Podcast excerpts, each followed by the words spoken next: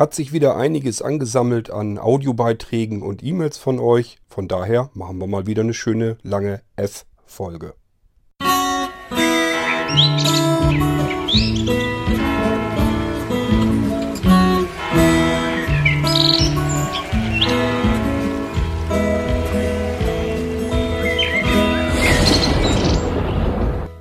So, ich bin zwar immer noch nicht fit, bin aber heute zumindest schon mal einmal ein bisschen aufgestanden, ein bisschen draußen rumgerannt. Ähm, diejenigen, die nicht wissen, was los ist, ich habe äh, ja einen grippalen Infekt, nennt man den ja.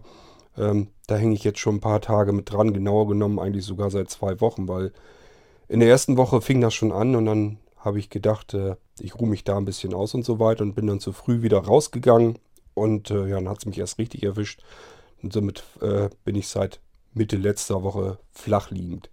Mit Fieber und allem drum und dran, was da so dazugehört. Fieber ist mittlerweile weg. Ich darf sogar schon wieder feste Nahrung zu mir nehmen, immerhin. Ist im Prinzip nur noch der Kopf, der sich halt anfühlt, als wenn der voller Schnodder wäre und äh, kurz vorm Platzen ist. Bis äh, heute hatte ich die ganzen Tage über auch ziemlich Kopfschmerzen damit und ja, man kann nicht richtig durchatmen, Nase, alles ist dicht. Ähm, Mittlerweile geht das schon ein bisschen besser, aber ansonsten ein bisschen Kopf- und Gliederschmerzen und so ein Scheiß, was da eben noch so dazugehört. Kratziger Hals und das ist eben auch das, worauf ich eigentlich drauf zukommen will. Kann sein, dass ich hier die Folge mittendrin irgendwann zwischendurch einfach abbrechen muss und dass wir da ein Ende schon machen müssen. Dann mache ich da eventuell zwei Folgen draus, wenn es dann geht. Ähm, einfach mir, weil ich mir vorstellen könnte im Moment, dass mir irgendwann die Stimme komplett versagt, dass das immer kratziger wird im Hals und dann hört es halt auf und dann machen wir zwei F-Folgen hintereinander. Ähm, ich denke mal, es soll uns aber ja nicht stören. Und soweit wie ich komme, probiere ich jetzt erstmal aufzuzeichnen. Ähm, es geht hier also erstmal voran, äh, nur nicht mit den Computeraufträgen. In das Büro werde ich jetzt noch nicht wieder reingehen. Ich möchte erst den Beelzebub komplett ausgetrieben haben. Sonst geht mir es genauso wie letzte Woche, dass ich wieder denke, ach, das geht ja schon, kannst ja schon wieder was machen. Rennst draußen rum und so weiter und äh, bist im Büro eine ganze Zeit. Und äh, im Endeffekt erwischt es mich dann wieder voll. Habe ich jetzt langsam keine Lust mehr drauf. Ich will den Rotz erstmal raus haben. Und dann kann ich ganz normal weiterarbeiten. Diejenigen also unter euch, die auf ihre Bestellungen warten, einfach noch ein paar Tage warten. Ich denke mal, dass ich so, wir haben jetzt Montag, dass ich so Mitte der Woche, Richtung Ende der Woche, äh, wieder richtig in Gang kommen kann. Und dann bin ich auch wieder im Büro und kann mich um euren Kram kümmern. Und dann geht das hier Schlag auf Schlag auch wieder raus. Ähm, nützt halt alles nichts. Es bringt jetzt nichts, wenn ich da jetzt wieder versuche, jetzt schon zu arbeiten und dann erwischt es mich dann doch wieder irgendwie. Genauso wie das eben letzte Woche passiert ist, beziehungsweise jetzt ja vor zwei Wochen. Und dann hänge ich hier wieder im Bett. Da habe ich nun wirklich überhaupt keine Lust mehr dazu. Von daher ist es sicherlich von Vorteil, wenn ich das erstmal hier komplett auskuriere. Ich hoffe, das ist in eurem Interesse auch. Bringt ja nichts, wenn ich jetzt ein bisschen was rausschaffe und dann liege ich wieder flach. Also, ich bitte um euer Verständnis und äh, hoffe, dass ich dann in dieser Woche wieder ins Büro kann, richtig vernünftig und dann geht das wieder hier richtig los. So, und ansonsten habe ich euch ja schon gesagt, relativ langweilig, wenn man den ganzen Tag im Bett liegt. Ähm, deswegen habe ich schon gesagt, äh, wollte ich zwischendurch so ein bisschen Podcasts aufzeichnen. Und äh, ja, ich habe ja immer noch eure vielen diversen E-Mails und Nachrichten, Fragen und äh, Audiobeiträge. Und die müssen wir ja auch mal langsam mit abklappern. Von daher machen wir heute mal wieder eine F-Folge. Soweit wie ich mit der Stimme komme. Notfalls machen wir eben auch zwei.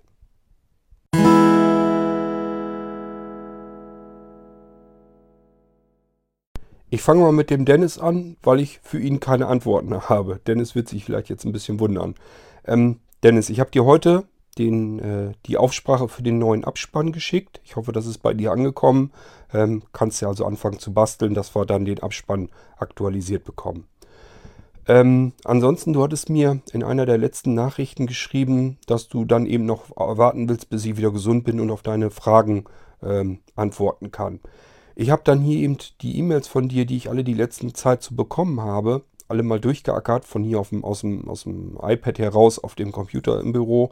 Äh, habe ich mir die ganzen E-Mails von dir mal eben durchfiltern lassen, geguckt. Ähm, ich habe da nichts gefunden, was ich dir nicht schon beantwortet habe. Von daher, äh, ich bin mit dir soweit, wie ich das so äh, sehen konnte, eigentlich blank. Sprich, ähm, die paar Sachen, die du gefragt hattest, die hatte ich dir eigentlich per E-Mail beantwortet. Und jetzt weiß ich nicht so recht, auf welche Antworten du noch wartest. Wenn da irgendwie was zwischen war, ähm, wo noch äh, bei dir eine Frage offen ist oder so, dann mail mir die bitte nochmal, dann gehe ich da nochmal drauf ein. Ähm, ich habe jedenfalls soweit erstmal jetzt nichts gefunden. Von daher wüsste ich nicht, was ich dir jetzt noch beantworten könnte. Ähm, schreib einfach nochmal. Vielleicht ist ja irgendwo auch mal eine E-Mail wirklich mal verloren gegangen oder so. Ähm, einfach nochmal herschicken. Dann äh, kann ich die natürlich gern beantworten. Ansonsten hier eine wichtige Information von dem Dennis. Der hat nämlich diese Magic Remote von Blinzeln bekommen. Das ist ja diese sehr angenehme Fernbedienung, die auf der einen Seite wie eine ganz normale Multimedia-Fernbedienung angeordnet ist, also typisch mit diesem Steuerkreuz und Zifferntasten und so weiter. Und in der Mitte ist eine dicke OK-Taste, wie man sie so von allerlei Fernbedienungen kennt. Das hat sich ja relativ, dieses Design hat sich ja relativ gut durchgesetzt. Und so ist die eine Seite dieser Fernbedienung eben auch so angeordnet. Ist eigentlich auch eine ziemlich ordentliche Fernbedienung, hat man ordentlich was in der Hand. Ähm, aber im Endeffekt ist sie wirklich so, als wenn man vom Fernseher oder vom Videorekorder sonst irgendwie eine Fernbedienung hat. So, und wenn man die umdreht und quer nimmt, dann hat man eine normale Querztastatur.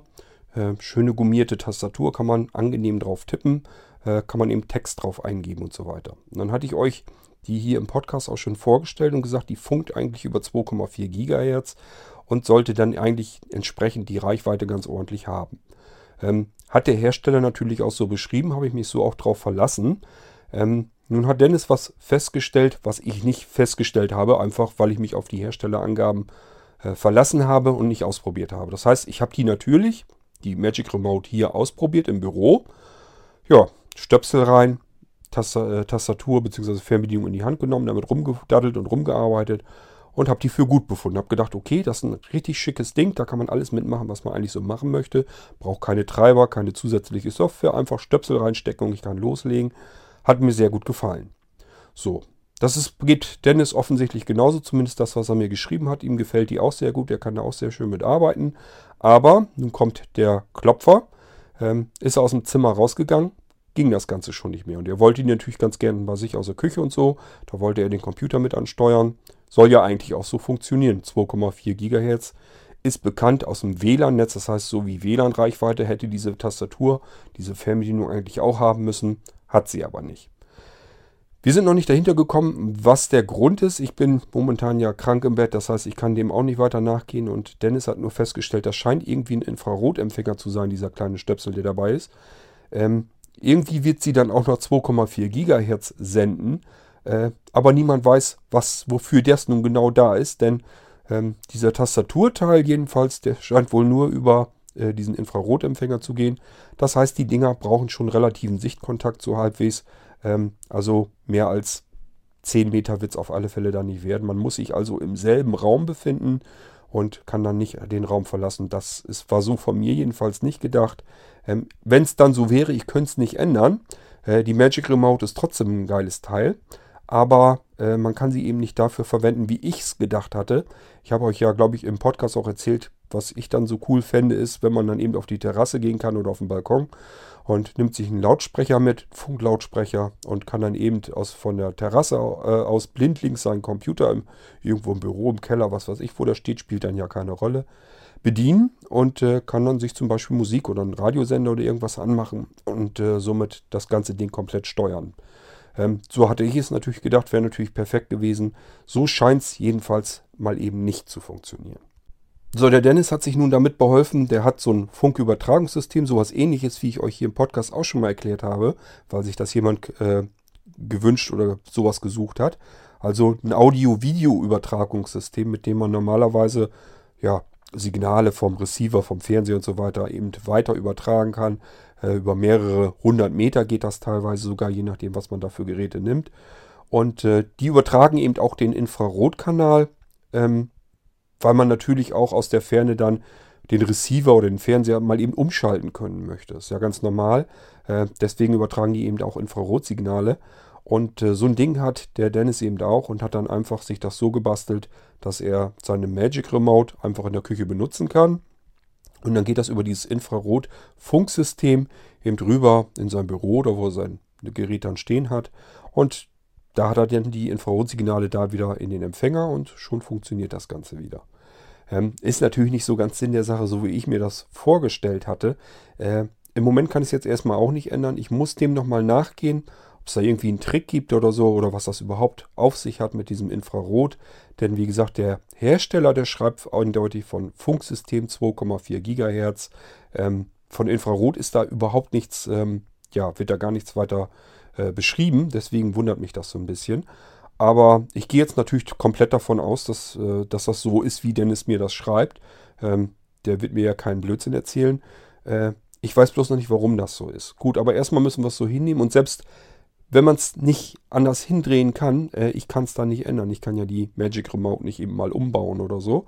Ähm, dann müssen wir sie so hinnehmen. Dann werde ich also wahrscheinlich nur den Text im Shop dann entsprechend korrigieren und darauf hinweisen, dass äh, man das Ding eben nur im selben Raum benutzen kann. Ist aber eine wichtige Info, denke ich, deswegen wollte ich euch die hier nochmal eben wiedergeben. Ähm, ja, wer also im Sinn hat, sich eventuell für die Magic Remote zu interessieren, müsst ihr euch darüber im Klaren sein. Ist also festgestellt worden, funktioniert nicht ähm, über wer weiß wie viele Meter und mit Wänden und so dazwischen, sondern das ist mehr oder weniger eben eine Geschichte für denselben Raum. Dann funktioniert das und dann ist das auch eine sehr schöne, angenehme, komfortable Fernbedienung. Ist also prima, um beispielsweise irgendwie einen kleinen Computer oder sowas, äh, oder wenn ihr an den Molino-Computer denkt und habt das Ding dann im Wohnzimmer und wollt einfach auf der Couch das ganze Teil komplett bedienen, dafür natürlich perfekt dann. Ähm, ja, dann wisst ihr aber schon mal so weit Bescheid, ähm, dass die Magic Remote eben ihre Einbußen hat, nämlich, dass man sie nur im selben Raum benutzen kann. Gut, äh, Dennis und die anderen Geschichten, wo du auf Antworten wartest, schreib mir bitte nochmal nehmen wir uns mal die, nächsten, äh, die nächste Anfrage vor.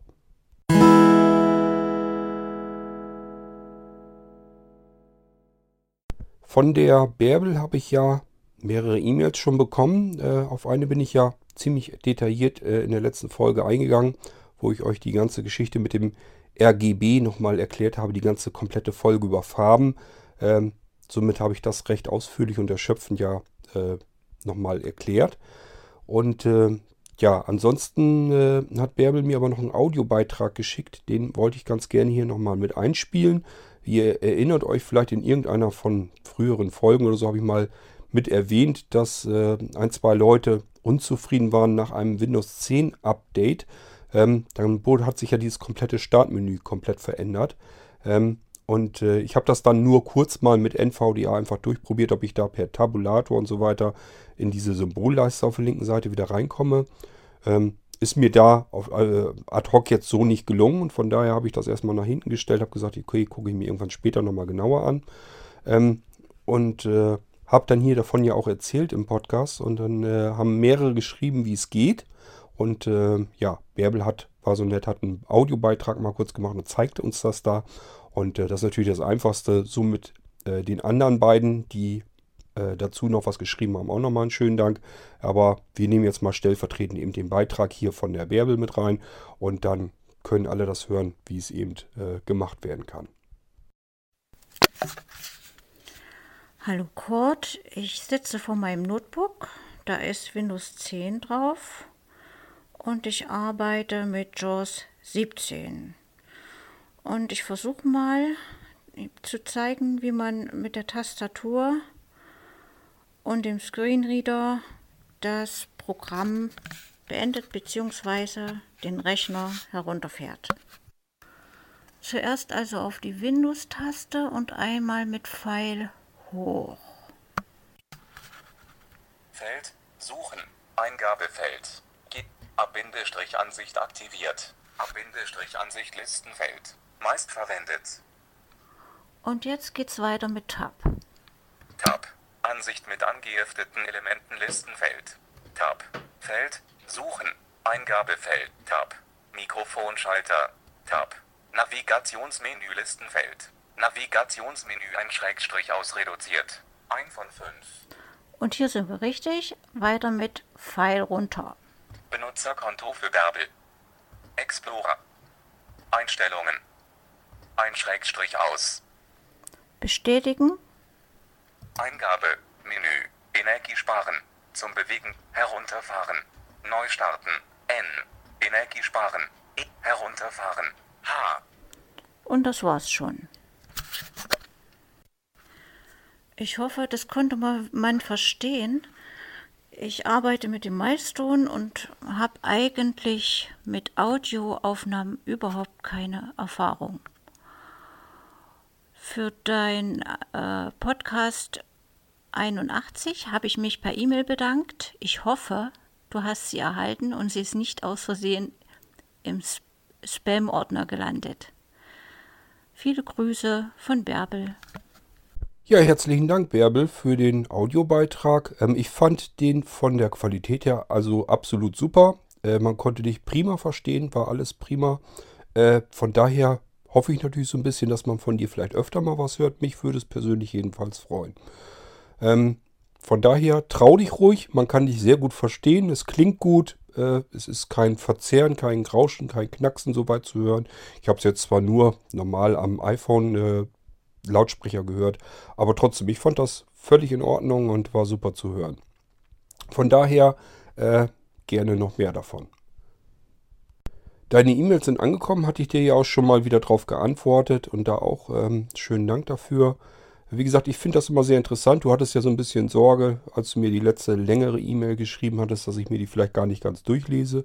Doch, das mache ich. Es kann zwar mal passieren, dass ich mir die weiter äh, einspare, dass ich sozusagen in dem Moment vielleicht gerade nicht so viel Zeit habe, dass ich eine lange E-Mail mir mal durchlesen kann.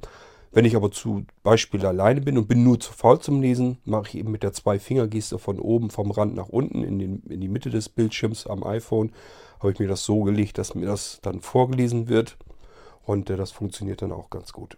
So, und wenn ich gerade Zeit und Lust habe, selber zu lesen, dann lese ich es eben selber durch. Dann macht mir auch eine längere E-Mail nichts. Ist natürlich alles so eingestellt, dass ich es relativ komfortabel mir durchscrollen kann und lesen. Ähm, ja, das ist bei mir gerade so in der Schwelle. Ich weiß immer nicht so ganz genau. Manchmal habe ich das eben so, dass ich sage, okay, ich lese es lieber so, normal mit den Augen, mit meinem Sehrest.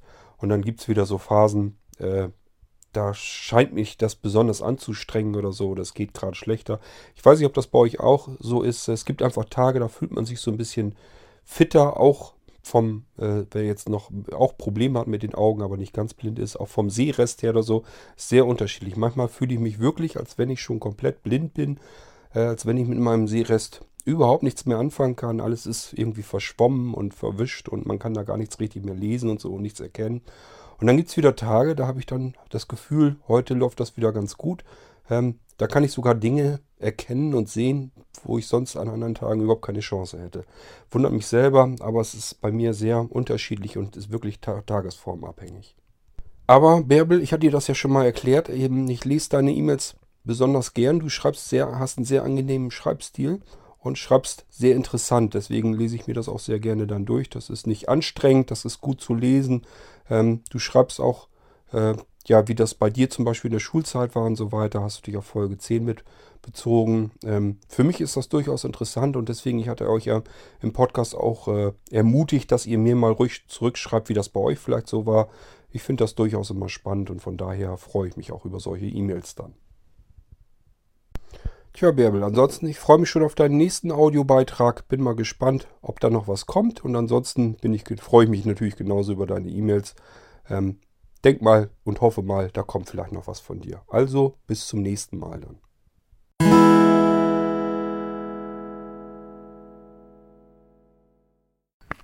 Ja, hallo Kurt. Ähm, der dritte Audiobeitrag in Folge von mir. Ähm, du merkst schon, ich bin da ziemlich fleißig dran. Ne? Na, an die anderen, habt ihr ihn wiedererkannt an der Stimme? Das ist der Niklas, von dem habe ich einen Audiobeitrag bekommen. Hören wir uns mal an, was Niklas noch so weiter zu erzählen hat. Ähm, ich äh, ja, möchte nochmal eben auf meinen äh, letzten Audiobeitrag eingehen. Vielen Dank, dass du dir da so viel Zeit für nimmst und das Ganze so ausführlich behandelst. Das finde ich super. Ähm, was das Notebook betrifft, äh, da ist mir ehrlich gesagt auch deine äh, Qualitätseinschätzung ähm, wichtiger.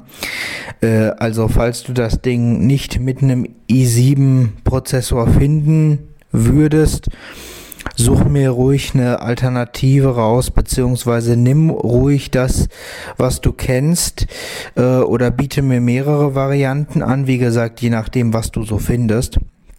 Ähm, mir ist Qualität genauso wichtig wie dir. Mir ist äh, Stabilität und äh, wenn möglich auch Robustheit sehr wichtig. Und ähm, ja, ich äh, in i7 wäre optimal, das wäre ganz klasse, äh, aber äh, wie gesagt, ähm, wenn es das nicht gäbe, dann wäre es das jetzt wäre es jetzt auch kein Muss, es sei denn, du hast eine genauso gute Alternative, die dir genauso gut gefällt mit einem i7 wo du sagst, Mensch, das kann ich dem Niklas eigentlich auch noch anbieten? Ja, Niklas, ich hatte natürlich schon so grob mal geguckt, was es gibt. Ähm, und äh, ich sagte dir ja schon, dass ich am liebsten so ein Notebook hätte, wie ich äh, für Alexander eingerichtet habe. Und das entsprechend eben im i7 und dann die SSD, die hätte man sicherlich noch äh, auswechseln können gegen noch was Größeres. Du willst da ja ein bisschen mehr Geld noch reinstecken. Da wäre noch eine größere SSD bei übrig gewesen. Ähm, so war so meine Überlegung. Auch Arbeitsspeicher kann man bei dir noch einen Tacken mehr mit reinbauen. Ähm, das passt da noch alles mit rein ins Budget. Ähm, das Problem ist bloß, ich habe es so mit dem i7 überhaupt nicht finden können. Äh, ich glaube, das war noch nicht mal mit dem i5 dazwischen. Nun weiß ich nicht, es kann natürlich sein, dass die größeren Modelle einfach im Moment gerade nicht verfügbar sind, dass die dann irgendwie wieder kommen. Äh, wundere mich aber trotzdem, normalerweise müssten mir die zumindest mit angezeigt werden. Äh, ich habe es bisher so noch nicht wieder gefunden. Alternative wäre halt einfach äh, ein ähnlich ordentlich gutes Ding zu nehmen. Ähm, und dann die SSD, da sind dann meistens einzelne SSDs nur drin, ist dann keine weitere Festplatte mit drin, ist dann eine einzelne SSD drin. Wäre jetzt auch keine große Katastrophe, die müssen wir dann eben wahrscheinlich aus, bauen und gegen eine große dann eintauschen. Ähm, denn wenn dann nur eine 256er SSD drin ist oder selbst eine 512er, ähm, ich denke mal, da willst du noch ein bisschen mehr haben. Äh, da würde ich ganz gerne dann schauen, ob ich da nicht eventuell einen Terabyte SSD wenigstens reinbekomme. 2 Terabyte ist, glaube ich, noch ähm, unverschämt teuer, aber eine Terabyte müsste eigentlich schon zu schaffen sein. Das muss ich mir dann alles nochmal genau durchkalkulieren und gucken, wie ich das hinkriege. Ähm, ich denke mal aber, da im Moment sieht es so aus, als wenn es eher dahin läuft, dass wir was mit dem i7 nehmen und die SSD austauschen, vielleicht den Speicher noch äh, erweitern. Ähm, vielleicht muss ich die Module da sogar austauschen. Das kommt darauf an, welche äh, der Hersteller da vorinstalliert hat. Aber ähm, ja, kommen wir dann hinter. Ansonsten hörte sich das Notebook von dem ähm, Alexander, hieß er, glaube ich. Genau, äh, nämlich sehr gut an und das äh, würde mir echt schon gefallen. Ähm, ja, äh, was wollte ich noch? Ach so, ja genau. Äh, was du mit den Überraschungen sagtest, das äh, würde ich auch sehr gerne vermeiden wollen. Und aus den im Podcast genannten Gründen wäre mir zu, äh, auch ein Multiboot-System einmal mit Windows 7 und einmal mit Windows 10 schon relativ wichtig. Also wäre schon ganz gut, wenn wir uns da auf Hardware besinnen, die du kennst, wo du weißt, dass das auch klappt. Denn das kann man dann im Notfall ja immer noch äh, starten. Habe ich ja jetzt bei dem Nano, Entschuldigung, auch als Hauptsystem ähm, drauf, das Windows 7. Und das möchte ich ganz gerne äh, auch beibehalten und nicht einfach so runterfallen äh, lassen. Ja, also das mit, äh, wie gesagt, das mit dem äh, Sidolin werde ich mal machen, auf jeden Fall. Ähm, ja, Reparatur, Notebooks, hm, muss man dann natürlich gucken. Also ich sag mal, äh, es heißt ja nicht, dass das jetzt passieren muss, äh, was du, äh, was ich jetzt meinte mit dem Scharnier und so zwangsläufig. Ich gehe normalerweise recht vorsichtig mit meinen Geräten um. Wie gesagt, mein Lenovo ist bestimmt jetzt vier Jahre alt oder so. Das ist mir noch nicht runtergefallen und ich benutze das äh, zurzeit teilweise ganz gemischt, mal mobil, mal im Büro, mal zu Hause. Also das Ding wird am Tag, ach ich sag mal, naja, vier, vielleicht, äh, warte mal, nee, einmal im Büro, einmal zu Hause, vielleicht noch einmal beim Italienisch,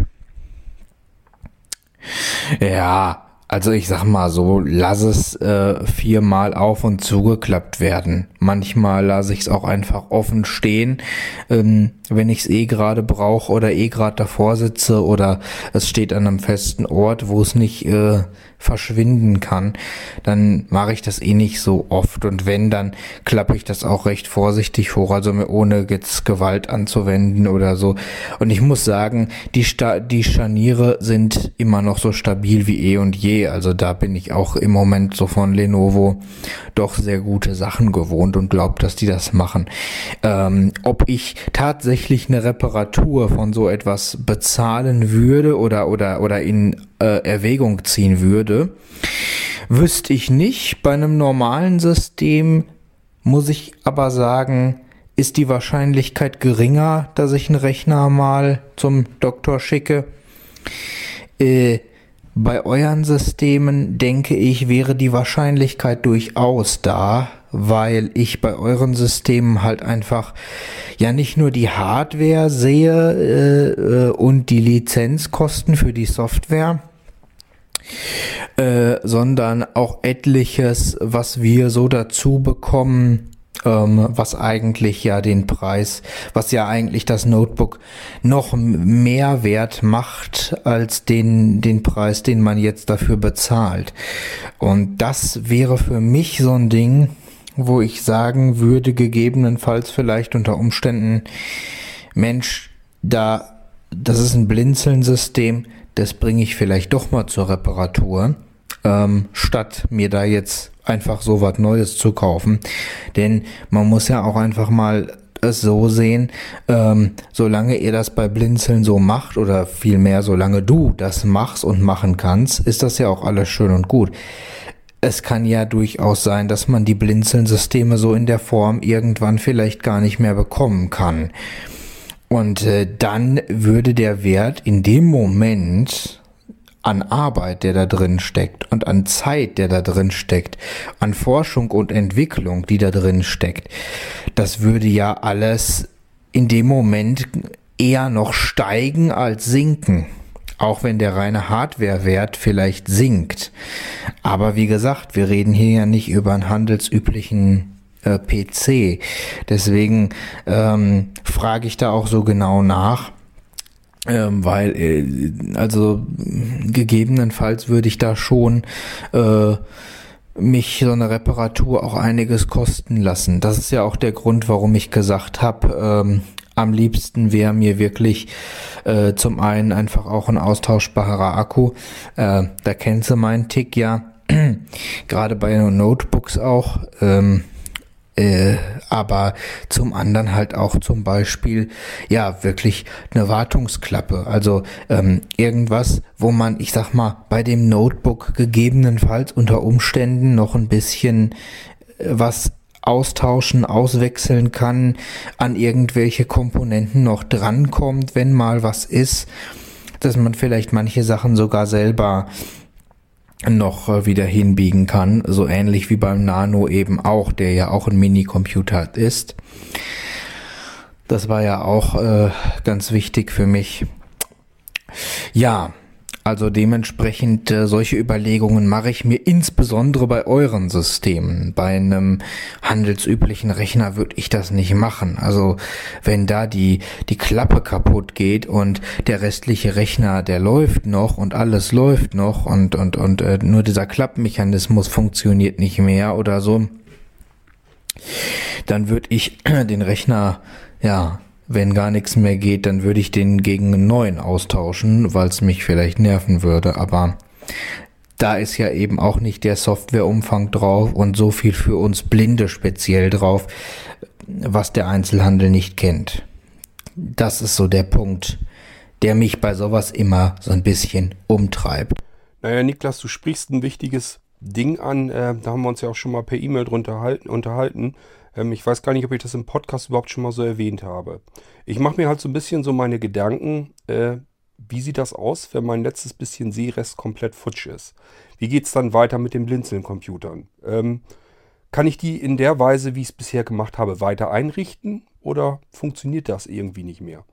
Ähm, ich merke das jetzt zum Beispiel, dass ich ganz arge Schwierigkeiten habe, wenn ich irgendwas im UEFI BIOS machen muss. Ähm, ich habe mir wahnsinn, ich habe schon wahnsinnig viel Geld ausgegeben, um dort vernünftig arbeiten zu können. Das letzte, was ich mir angeschafft habe, war dieser 4-Port KVM-Switch mit einem eingebauten VNC-Server. Ähm, das Ding kostet mal eben über 1000 Euro und das war noch eins von den günstigeren Modellen. Ähm, und ich habe solche Dinger schon in, in anderen verschiedenen Ausführungen. Äh, die sind dann nur für einen Arbeitsplatz und dieser hier ist gleichzeitig KVM-Switch mit drin mit für vier Arbeitsplätze. Ähm, KVM steht einfach für ähm, Keyboard, Video, Maus. Also damit kann man eben eine Tastatur, eine Maus und einen Bildschirm äh, anklemmen und dann vier verschiedene PCs und kann dann zwischen den vier PCs mit diesem einen Arbeitsplatz, mit dieser einen Arbeitsplatzumgebung hin und her switchen. Ähm, und diese, da ist eben ein VNC-Server drin. Das ist für mich der Hauptgrund, dass ich das Ding überhaupt gekauft habe. Ansonsten gibt es das viel, viel billiger natürlich, so ein Ding. Der VNC-Server ist das, was das Ganze teuer macht. Ähm, der bietet die Möglichkeit, dass man mit jedem beliebigen VNC-Client sich übers Netzwerk und sogar übers Internet auf das Ding einloggen kann. Hat dann den Bildschirm vor sich. Das gibt es einmal über Java basierend äh, über Browser. Da kann ich nichts mit anfangen. Ähm, weil äh, dafür muss der Browser Java können. Das können die mobilen Geräte, da haben die teilweise ihre Schwierigkeiten und insbesondere ein iPad oder so, womit ich hauptsächlich hier arbeiten muss, um die Hilfsmittel dort wieder nutzen zu können. Ja, und den brauche ich, dann kann ich nämlich ähm, mit dem iPad mich mit diesem VNC-Server verbinden und kann bis runter ins UEFI BIOS gehen, kann den ganzen kompletten Computer per iPad bedienen und einrichten, also wirklich bis runter, wo noch gar kein Betriebssystem und nichts installiert ist. Geht dann alles. So habe ich mir natürlich so auch vorgestellt. Problem ist aber, das Ding hat Grafikfehler ohne, ohne Gleichen. Das ist also wirklich schlimm. Man kann, wenn man, äh, wenn das Betriebssystem, also meinetwegen Windows, noch gar nicht geladen ist, hat das Ding ganz grobe Grafikfehler am Bildschirm und da kann man überhaupt nichts drauf erkennen. Äh, Bringt mir also überhaupt nichts, also zumindest nicht das, wofür es eigentlich vorgesehen hat. Ist trotzdem ganz praktisch, weil man kann dann mal eben, wenn dann irgendwie was außer Kontrolle geraten ist, aber das Betriebssystem läuft eben schon, kann man doch noch mal eben drauf und kann dann äh, weiterhelfen. Ähm, dafür ist das Ding schon ganz okay, aber äh, das, wofür es hauptsächlich gebraucht hätte, kann ich mit dem Ding nicht benutzen. Das gleiche Problem habe ich mit den anderen Dingern auch. Das scheint so ein Problem von den integrierten VNC-Servern zu sein, dass die mit diesem VGA-Signal nicht richtig klarkommen äh, im im äh, unteren Bereich von der Auflösung her, dann machen die dicke, fette Grafikfehler, ja, und schon funktioniert das Ganze nicht mehr so richtig. Das heißt, ähm, gut möglich, dass ich also in irgendeiner absehbaren Zeit einfach nicht mehr im UEFI BIOS arbeiten kann. Das ist schon mal der größte, ein großes einschneidendes Ereignis. Ähm, da sind nämlich viele wichtige Funktionen, die ich, die ich brauche. Äh, sei es nur darum, wenn ich noch ein Windows 7 oder so da drauf haben will, äh, da muss ich das eben entsprechend ähm, auch so konfigurieren. Die neuen UEFI-BIOS sind so eingestellt, dass die meistens so ein Schutzsystem haben, dass sie sagen, hier ist nur das Windows 10, was hier drauf installiert, vorinstalliert ist. Das läuft. Jedes, jede andere Möglichkeit, irgendwie ein Betriebssystem oder eine Betriebssysteminstallation darauf starten zu können, ist dann deaktiviert. Allein deswegen muss ich schon rein. Und dann so andere schöne Geschichten, dass man äh, was einstellen kann, dass die Rechner automatisch starten, wenn sie Strom kriegen. Ähm, wünschen, wünschen sich ja auch einige von euch, damit die das äh, Ding einfach fernbedienen können, so wie ich das hier mit meinen Rechnern ja auch mache. Ähm, das ist alles nicht äh, ganz so einfach. Da muss man immer ins UEFI rein. Bei Notebooks ist ganz gerne so, dass ähm, die Funktionstasten vertauscht werden mit äh, den Symbolen, die da drauf sind, damit man die Funktionstasten, die F-Tasten als Multimedia-Tasten benutzen kann. Wer blind ist, arbeitet viel mit Funktionstasten, der kann diese Multimedia-Tasten gar nicht gebrauchen. Das heißt, das muss umgestellt werden und das funktioniert eben alles im UEFI-BIOS. Ja, und äh, funktioniert eben so nicht. Was ich auf alle Fälle nicht tun werde, ist irgendwie Anja damit reinzuziehen. Ähm, das geht nicht. Anja hat ihren eigenen Job. Wenn die abends nach Hause kommt, ist sie kaputt. Dann habe ich überhaupt keine Lust dazu, sie mal eben zu bitten, ob sie mir und da nochmal ein paar Handgriffe erledigen kann. Die muss mir sowieso schon hier und da mal was helfen, äh, wo ich da nicht weiterkommen kann. Kümmert sich oft genug schon darum, dass die Pakete mit rausgehen und so weiter. Ähm, das heißt, die kann ich nicht dann noch zusätzlich belasten. Das funktioniert beim besten Willen nicht. Äh, da würde ich also eher auf den ganzen Krempel verzichten, als dass ich äh, Anja damit noch weiter belasten würde. Was natürlich geht, was ich jetzt auch schon teilweise mitmache, ähm, dass Andreas mir immer wieder mal hilft, gerade wenn das so bei den Notebooks oder so irgendwas zu schrauben ist. Das schaffe ich ja selber auch alles nicht mehr. Ähm, da kommt Andreas gerne und wenn ich da was habe, der hat noch nie irgendwie gesagt, nö, habe ich keine Lust oder so, sondern er sagt, ja, hol mal her, äh, gib mir mal einen Schraubendreher und dann äh, macht er das. Ähm, ja, klar, wenn der dann da ist, äh, kann man kann der auch mal eben mit vielleicht helfen und mal eben im BIOS was machen. Ähm, nur äh, der ist eben nicht immer da. Und äh, manchmal fahre oder gehe ich auch zu Andreas und ähm, das heißt, wir sitzen dann bei ihm, dann nehme ich natürlich auch nicht eure Rechner mit, das funktioniert dann auch nicht. Und so kann das eben passieren, dass man, dass er im Prinzip erst nach sechs Wochen oder so erst wieder hier ist. Und das würde eben die komplette Auftragsschlange entsprechend nochmal verzögern. Könnt ihr euch vorstellen, viele warten jetzt schon sechs, acht Wochen, noch länger. Die sechs Wochen kämen vielleicht im blödesten Fall oben noch drauf.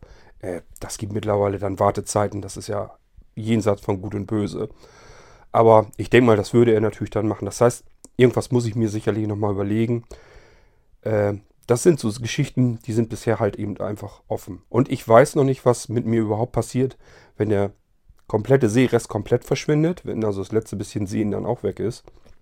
Ähm, das fängt schon damit an, ich weiß ja gar nicht, was mit mir seelisch passiert. Ob ich das überhaupt alles so wegstecken kann und einfach so sagen kann, jo, pff, bin ich halt blind, kann ich halt gar nichts mehr sehen, machst du so weiter, wie du es bisher gemacht hast. Ähm, das kann ja sein, dass mit mir irgendwie was passiert, dass ich sage, ich habe für diesen ganzen Scheiß überhaupt keine Lust mehr. Ähm, mich kann das hier alles mal und ich ziehe mich zurück. Keine Ahnung. Kann ich mir bei mir nicht vorstellen. Das würde mich ein bisschen wundern, weil das entgegen dem ist, wie ich bisher in meinem Leben vorangegangen bin. So, dann kommt natürlich das technische Problem dazu. Ähm, ich weiß jetzt ja natürlich noch gar nicht, wenn ich nur auf Screenreader angewiesen bin, wie es damit dann weitergeht. Ob ich da äh, so vernünftig mitarbeiten kann, wie ich das bisher gemacht habe. Oder ob ich an vielen Stellen irgendwo einfach an Grenzen stoße, die ich erstmal so nicht überwunden bekomme. Das sind alles offene Fragen, die stelle ich mir so am geistigen Horizont weiter weg, kommen mir die halt. Äh, und da weiß ich eben, ich kann die Lage jetzt noch nicht einschätzen, wie das in, was weiß ich, zwei, drei, vier, fünf Jahren aussieht, wie es da weitergeht. Weiß ich eben noch nicht. Ähm, natürlich könnt ihr davon ausgehen, ähm, die einen Rechner bei mir kaufen, so wie Niklas jetzt auch mit dem Notebook, äh, dass ich, solange wie es irgendwie weitergeht, äh, werde ich euch natürlich immer zur Seite stehen. Ähm, das heißt, es kommt natürlich zum Glück relativ selten vor, aber es kommt eben doch mal vor, dass auch mal wirklich ein Rechner mal kaputt geht bei den Leuten. Und äh, da kümmere ich mich natürlich drum. Das heißt, wenn jetzt bei Niklas seinem Notebook in 4, 5, 6, 7 Jahren was wäre und äh, es nicht andere Gründe gibt, warum ich das jetzt nicht mehr machen kann, dann würde ich natürlich auch sagen, ja, was hast du denn? Und dann schauen wir da erstmal. Entweder wir kriegen das selber hin, ich kriege das hier mit Andreas seiner Hilfe hin. Man kann viele Sachen eben einfach austauschen, auch in einem Notebook. Äh, ist nicht alles vergeben und vergessen. Nur äh, sind viele Komponenten natürlich, die in einem Notebook auf einer Platine hängen. Da nützt es dann gar nichts, da kann man auch nichts gegen tun. Oftmals ist es aber so, äh, das eine Gute ist eben, die Zeit spielt nicht gegen einen, sondern für einen. Das heißt, wenn Niklas, wenn dein Notebook älter wird, fallen die Preise von dem Ding auch einfach. Das heißt, in zwei, drei Jahren äh, kann man vielleicht immer noch einen Restposten irgendwo einkaufen von dem Ding und das ist viel günstiger. Und das ist der Vorteil, äh, weil oftmals das Gerät dann neu günstiger ist, als wenn man es reparieren lässt. So, Vorteil Nummer zwei, diese Geräte, so, wo du jetzt auch eins haben willst, das sind meistens, ist das ja schon die Business-Klasse, also wo die ganzen Vertreter-Hampelmänner mit rumspazieren fahren. Ähm, wenn diese Geräte bei denen zwei, drei, manche laufen dann noch vier Jahre laufen, das sind alles Leasingverträge. Und diese Leasinggeräte kommen dann nach der Benutzungszeit wieder zurück werden von den Händlern meistens dann weiterverkauft an refurbished Firmen. Das sind also welche, die sich speziell auf sowas äh, spezialisiert haben. Die nehmen nur solche hochwertigen, hochpreisigen Businessgeräte, ähm, nehmen sich die dann zur Brust. Dann wird alles komplett äh, poliert und auf Vordermann gebracht. Die werden geöffnet, wird alles äh, wieder sauber gemacht, auch draußen und so weiter. Ähm, wenn die Tastaturen abgekrabbelt sind, dann kommen da Tastaturaufkleber frische neue drauf. Also die Kappen werden neu beklebt. Und dann sieht das Ding wieder fast aus wie neu. Und äh, wenn, klar, wenn jetzt kaputte Teile sind, die werden natürlich auch ausgetauscht.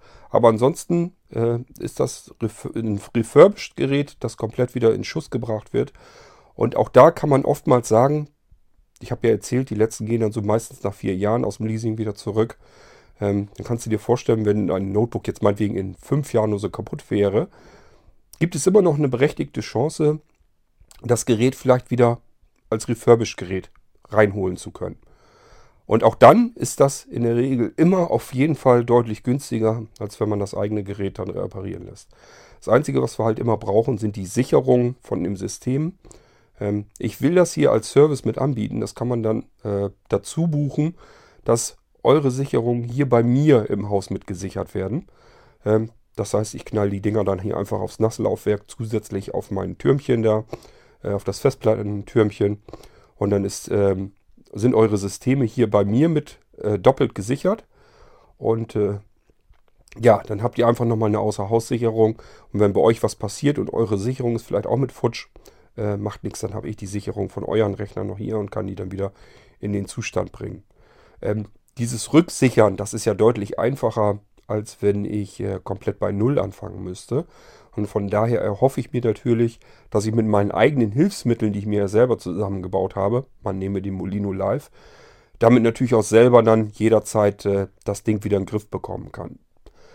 Beispiel. In deinem Notebook geht nach fünf Jahren Festplatte kaputt. So, wäre jetzt kein Problem. Ähm, würde ich dann, sofern das alles noch so möglich ist und äh, dass sich noch so beigehalten äh, bleibt, dass äh, ich mich mit Andreas regelmäßig treffe und sehe und so weiter, ähm, dass ich Andreas frage, Mensch, kannst du mir eben hier bei dem Notebook, der, da ist die Festplatte kaputt, kannst du mir die mal eben austauschen? Wenn ich das nicht sogar selber vielleicht noch hinkriege. Also es gibt Dinge, die kann ich mir sogar blind noch vorstellen. Da brauche ich gar keinen Sehrest dafür. Wenn ich im normalen Computer arbeite, im normalen Tower oder so, da nützt mir mein Sehrest zum Beispiel auch überhaupt nichts. Äh, da sitzt jeder Handgriff so drin, dass da brauche ich keine, keine Augen dafür. Im Notebook ist ein bisschen noch was anderes, ist ein bisschen filigraner und es ist auch unterschiedlich gebaut da drinnen. Die sind nicht so einheitlich. Ähm, von daher ist das immer noch ein bisschen was anderes. Ähm, gut, aber entweder ich könnte die selber austauschen, wird wahrscheinlich nicht das Problem sein, oder aber Andreas würde mir dann vielleicht helfen. So, und dann hätte ich eine nagelneue, frische Festplatte drin. Und selbst wenn ich dann selber aus irgendeinem Grund das nicht mehr installieren könnte, äh, zumindest würde ich aber ja mit dem Molino die Sicherung darauf wieder zum Laufen bekommen, müsste mich dann nur noch um ein paar Anpassungen kümmern. Das würde ich dann natürlich auch mit dem Screenreader hinbekommen. Also von daher, das sind so Sachen, da mache ich mir jetzt ehrlich gesagt keinen wirklichen Kopf drum. Ähm, das Einzige, was eben ist, es kann mal sein, dass ich hier in fünf oder sechs Jahren, vielleicht sogar schon früher, vielleicht später, ich weiß es halt nicht, könnte es wirklich passieren, dass ich sage, tja, so wie ich bisher gearbeitet habe, kriege ich das nicht mehr hin, geht nicht mehr, nicht ohne Seerest äh, läuft nicht mehr. Wir müssen jetzt aufgeben, das hat keinen Zweck, äh, gibt keine Blinzeln-Computer mehr. Das kann tatsächlich mal irgendwann passieren, ähm, aber ich werde natürlich äh, deswegen keinen im Stich lassen und werde dann äh, euch an eurer Seite dabei sein, dass wir die Dinge auf alle Fälle wieder fit kriegen. Meine Bitte, ich persönlich halte die eigentlich für selbstverständlich, auch vielleicht ist sie das gar nicht. Systeme immer sichern. Ähm, wenn ihr was habt, dass ihr sagt, die Systeme, so wie ich die jetzt habe, möchte ich die eigentlich immer behalten, so sichern. Und zwar nicht auf dasselbe Gerät, sondern raus, extern. USB-Platte dran, einmal die Sicherung da drauf kopieren, ex externe Platte abziehen, gut weglegen, fertig. Ähm, weil eure fortlaufenden Sicherungen, die habe ich natürlich so oder so nicht. So, und wenn mit dem Computer irgendwas ist, schickt ihr mir den Computer zusammen mit eurer USB-Festplatte, mit der externen. Dann kann man nämlich wirklich den Computer reparieren und kann notfalls eben diese laufende Sicherung wieder zurückpacken und dann habt ihr ein Notebook, das dann genauso lief wie zu dem Zeitpunkt, als ihr die Sicherung gemacht habt. Ähm, das ist auch etwas, das denke ich, kriege ich immer im Griff. Notfalls kann ich das immer noch mit Andreas seiner Hilfe machen. Von daher äh, wäre das nicht so das Riesenproblem. Aber dafür müssen eben laufend Sicherungen auch vorhanden sein. Und das ist was, wo ihr euch dann drum kümmern müsstet. Ich habe also auch schon eine Anwenderin da gehabt, die hat ein Notebook bekommen. Äh, irgendwann später ist die Festplatte wohl kaputt gegangen. Ja, die Festplatte konnte ich hier austauschen, aber sie hat überhaupt keine Sicherung gemacht. Ich habe auch von dem Ding keine Sicherung hier gehabt. Das heißt, ich musste ganz von vorne beginnen, das ganze Ding neu einzurichten. Und äh, ich habe ihr, hm, bin ihr natürlich entgegengekommen, habe gesagt, ja, ist okay, eigentlich meine Schuld ist es nun nicht. Ähm, du musst nur mal zusehen, dass du die Sicherung irgendwo auch auslagerst. Äh, ich kann die hier nicht haben. Ähm, du hast das System bei dir in Bedienung. Du musst äh, zusehen, dass du die Sicherung fortlaufend hast und zwar auf einem externen Medium. Hättest du mir die beigelegt, hätte ich dir das mit draufgepackt, hättest du keinen Cent für bezahlt, das hätte ich dir somit fertig gemacht. Das ist kein Problem. So hatte sie nicht und dann habe ich gesagt, ja, ich kann jetzt nicht mal eben vier Tage für dich kostenlos arbeiten, das geht nicht. Äh, dann teilen wir uns eben den Schaden. Also das heißt, sie hat die Installationskosten bezahlt. Äh, so schlimm sind die nicht. Wir nehmen pro System 50 Euro Systeminstallation und äh, dann kommt nochmal ein Huni drauf für die komplett Aufwandspauschalen. Aber sie hatte nun auch Multiboot-System, das heißt zwei Systeme, 50-50 plus die Aufwandspauschale 100 wäre sie bei 200 Euro rausgekommen für die komplette Neueinrichtung des Systems. Wer jetzt sagt, ui, das ist aber teuer, denkt bitte dran, man ist da drei bis vier Tage, wenn man das so sorgfältig macht, wie ich das mache, ist man da drei bis vier Tage komplett mit durch beschäftigt mit so einem Ding. Ähm, das heißt, ich habe für einen Arbeitstag dann 25 Euro dafür eingenommen. Also könnte man, wenn er von wegen erzählt, hier, das wäre teuer, könnt ihr mal überlegen, ob ihr für 25 Euro die, den kompletten Tag am Arbeiten seid. Ähm, jedenfalls habe ich ihr dann gesagt, ja komm her, äh, ist jetzt blöd gelaufen, äh, teilen wir uns die Kosten, Mal, nimmst, du, nimmst du 100 und ich 100 und gut ist. So, dann hat sie für 100 eben das Notebook komplett neu eingerichtet bekommen. Wäre alles nicht nötig gewesen, wenn sie eben nur einmal, sie hat, äh, ich weiß nicht, ob sie überhaupt Sicherung gemacht hat, wenn, hat sie es natürlich auf dieselbe Festplatte gemacht und schon ist passiert, Festplatte kaputt, Sicherung futsch und äh, schon habe ich die ganze Arbeit wieder von vorn. So, und dem könnt ihr einfach entgegentreten, indem ihr sagt, ich sehe zu, dass ich irgendwie einen USB-Stick, so wahnsinnig groß sind die Systeme ja erstmal gar nicht, ähm, oder eine USB-Festplatte und kopiere einfach die laufenden Sicherungen. Ihr könnt ja ganz normal mit meinem Sicherungssystem, mit dem Einklick-Sicherungssystem, könnt ihr eure Systeme ja sichern. Die landen immer auf dem Datenlaufwerk im Verzeichnis Backup. Und wenn ihr euch einfach eine externe USB-Platte schnappt, klemmt die eben einmal zwischendurch an und kopiert das komplette Backup-Verzeichnis auf eure USB-Festplatte. Zack, fertig. Habt ihr eine komplette Systemsicherung beider Systeme ähm, samt der Installationssicherung. Äh, ist also alles drauf, was man überhaupt gebrauchen kann bei dem ganzen Ding. Äh, ist dann in diesem Backup-Verzeichnis drin. Wenn ihr das extern auf einer USB-Platte habt, dann ist alles schön. Dann kann mit dem Notebook eigentlich passieren, was wolle. Äh, irgendwie kriegt man das Ding so wieder zum Laufen mit eurem System, so wie ihr das abgesichert habt.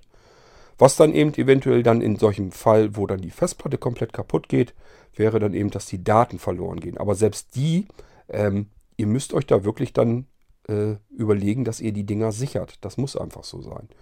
Ähm, wenn ihr der Meinung seid, ich habe mir das immer vorgenommen und ich kümmere mich dann doch nicht darum, dann nehmt dieses NAS-Funktionspaket vom Blinzeln dazu. Da ist ein kompletter Synchronisierungsdienst mit dabei. Damit mache ich meine ganzen Verzeichnissicherungen. Läuft dann komplett alles vollautomatisch und kann sogar auf FTP hochschubsen und sowas alles. Das ist einfach so ein System, da kann man einfach einen Job hinzufügen. Dann sagt man hier einfach Quelle, Ziel. Äh, Quelle kann halt irgendein Verzeichnis sein. Kann auch ein komplettes Laufwerk natürlich sein. Wenn ihr komplett das ganze Datenlaufwerk sichern wollt, würde auch gehen. Ist aber ein bisschen unsinnig. Äh, ich empfehle immer, auf dem Datenlaufwerk alles in eure eigenen Dateien, also in die Dateien, in das Verzeichnis Dateien abzuspeichern. Da ist schon alles unterkategorisiert, ähm, sodass ihr das alles schön da einsortieren könnt. Und dann braucht ihr bloß noch dieses Verzeichnis Dateien mit diesem Synchronis Synchronisationstool ähm, äh, einfach äh, irgendwo anders hin synchronisieren und zack ist das Ding gesichert. Ihr müsst es noch, mehr, noch nicht mal synchronisieren, das macht gleichzeitig, äh, kann man auswählen, dass es sichern soll. Dann werden eben, wenn ihr jetzt im, äh, im gesicherten Verzeichnis, also so irgendwo extern gesichert ist, wenn ihr da was löscht, würde es nicht auch im Original gelöscht werden. Das ist eben der Unterschied. Sichern heißt einfach von A nach B rüber kopieren, synchronisieren eben, dass die beiden sich untereinander unterhalten. Hier, was hat sich bei dir getan und was hat sich bei dir getan. Und dann wird das eben untereinander so ausgetauscht. Ähm, und dann gibt es noch ein, eine dritte Möglichkeit. Ich weiß gar nicht mehr, was das noch war. Ähm, ist ja auch egal. Jedenfalls damit kann man vernünftig äh, alles auf seinem Computer an Verzeichnissen und so weiter, seine ganzen Dateien regelmäßig absichern lassen. Mache ich auch so. Und dann braucht man sich um diesen ganzen Krempel überhaupt nicht mehr drum zu kümmern. Man merkt das auch gar nicht. Das macht er komplett im Hintergrund regelmäßig. Kann man selber bestimmen, wann ihr das machen soll, wie oft ihr das machen soll und so weiter und so fort. Und äh, ja, das läuft dann durch. Ist dann kein Problem. Und wenn ein Fehler ist, macht er ein Browserfenster auf und sagt, hier ist ein Fehler passiert, guckt ihr das mal genauer an. Ähm, gefällt mir persönlich ganz gut. Und äh, wenn ihr irgendwie denkt, ähm, ich weiß nicht so richtig mit meinen Sicherungen und so, ähm, da habe ich mich nie so richtig drum gekümmert. Irgendwas muss ich mir da auch mal einfallen lassen. Dann wäre das eben so eine Möglichkeit, wie ihr mit diesem Synchronisationssystem ähm, eure Dateien und Verzeichnisse sichern könnt.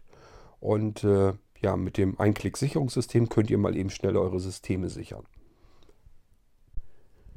Ähm, und damit das auch noch automatisiert wird, das habe ich nämlich auch noch vor, das ist ja schon recht einfach. Statt dass man sagt, ich fahre jetzt den Computer runter, sagt man, sichere den Computer und dann fahr, fahr runter.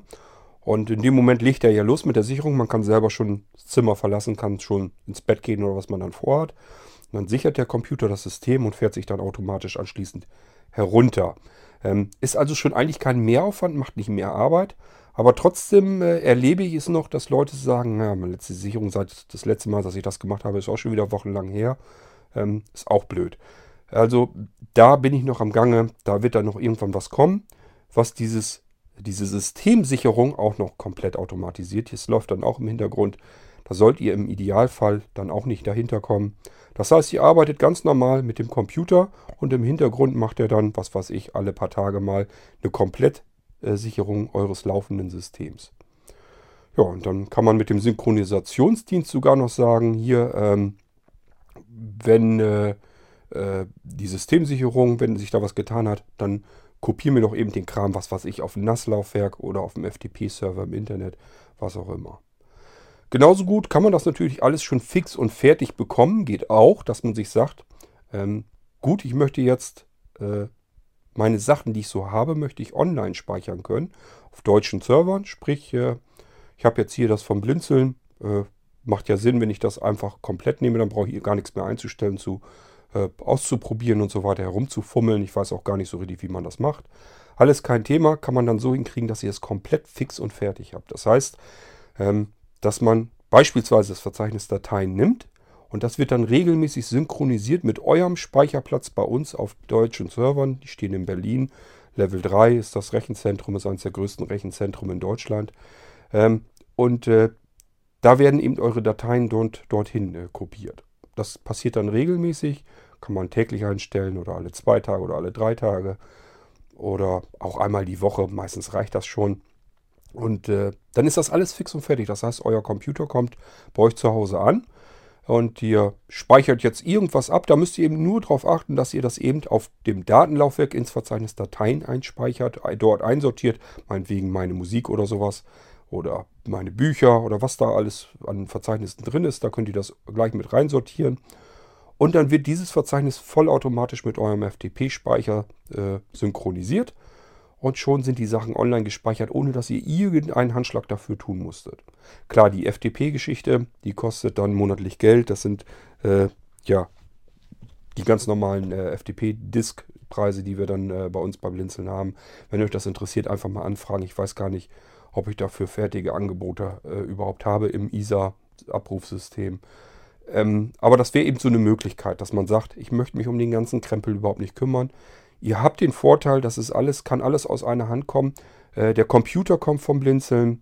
Äh, die, die Systeme, die werden vom Blinzeln eingerichtet. Ähm, die ganzen Online-Geschichten können vom Blinzeln kommen. Auch wenn ihr jetzt sagt, äh, ich möchte mein E-Mail-Postfach haben ähm, bei Blinzeln und möchte da vielleicht äh, auch das gleich per E-Mail, dass das alles eingerichtet ist, dass das startbereit ist. Möchte eigentlich nur auf ein Programm klicken, dann möchte ich da sofort meine E-Mails mit erledigen können. Das können wir eben alles mit fertig machen. Das müsst ihr bloß erwähnen und dann müssen wir das mal eben äh, betakeln, was ihr da eigentlich braucht und dann kann man das alles fix und fertig machen. Also, ähm, wenn man weiß schon von vornherein, man kriegt das selber gar nicht so auf die Reihe, weil man sich von früher her kennt, weil man sagt, ja, habe ich mir mal vorgenommen mit den ganzen Sicherungen und so. Irgendwie klappt das bei mir nicht. Ich denke da immer nicht dran, kriege das nicht hin. Ich kenne das von mir her ja auch so, ist auch nicht viel anders.